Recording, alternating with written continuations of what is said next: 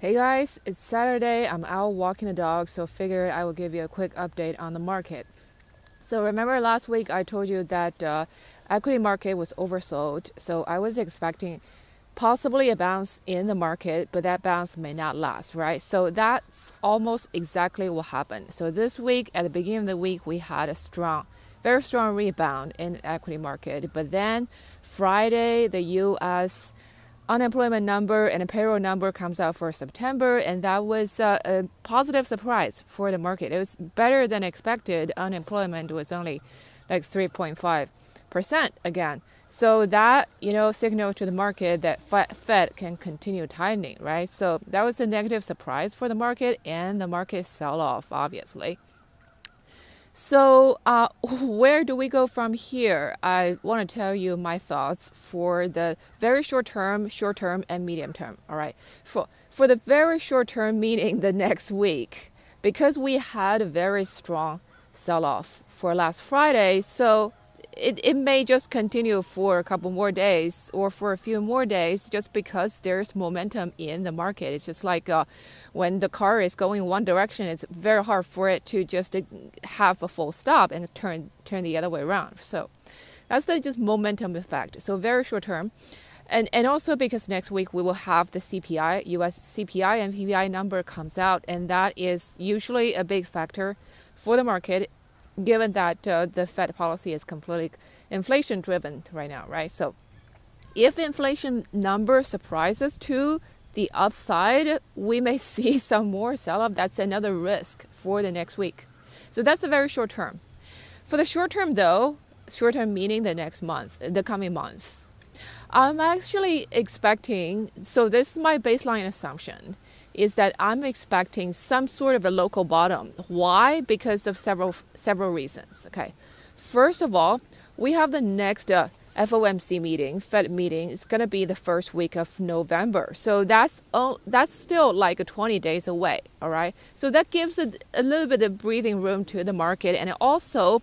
What's the Fed gonna do? They're not gonna like right now. The uh, highest expectation is a 75, another 75 basis point increase. I don't think they're going to go beyond that. And the 75 is already being expected by the market. So when if that comes out, it will be a non-event, right? So in the previous several Fed meetings, uh, you've seen that uh, at least two of the three um, in the past year, we've seen like um, after the Fed meeting, we had a you know short rebound, actually short rally of the market because that that's the you know um, buy the news event, right? Sell the rumor, buy the news event. So that's number one. Number two, if you look at um, the U.S. economy right now, it's really not bad, because, and and the unemployment number confirms that. And we are coming up on the next earnings season for the equity market. That means the earnings season may not be that terrible, unlike some people uh, were forecasting, right? So you will see some terrible numbers from some some companies for sure, but it may not be that bad. So, and thirdly, if you look at the number of stocks that has held up above the 200 day moving average or the 50 day moving average right now, it's actually above the June July low. That June July low was the was the low point that I put in. All right. So right now the that number has held up about 20 uh, 21 22% of stocks above the 200 day moving average and it doesn't look like it wants to go lower right now, at least in the short term, right? So number four, October historically is not a bad month for the market. And number five, if you look at uh, equity, uh, the crypto market, it has held up pretty well over the past, I would say, uh, 10 days or so, right?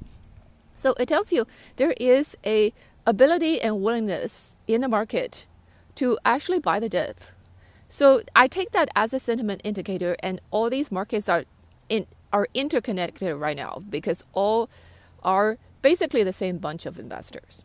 So those are like a medium term, like a short term reasons that I, I think my baseline is I expect some kind of local bottom to be put in in this coming month, either October or early November. All right. Medium term, nothing has changed. We're still in a bear market and the Fed is still tightening. They're still selling assets. Quantitative tightening is ongoing and rate hike is ongoing and nothing has changed. And if you look at uh, uh, historically, the big bear markets, right? After the dot com boom, how long does that? How long did that bear market last? Two and a half years. After 2008 crisis, how long did that bear market last? One and a half years. How long have we lasted this bear market so far? 10 months. Okay, and we are in the biggest tightening cycle in monetary policy over the past two decades. So go figure, all right? So that's the medium term. In, in other words, bottom line is very short term. Next week, we may see more sell off just because of the market momentum and because there, there's some risk factor there from the September CPI number that will come out middle of next week. In the short term, for the coming month, I expect, you know, my baseline is possibly some kind of local bottom being put in.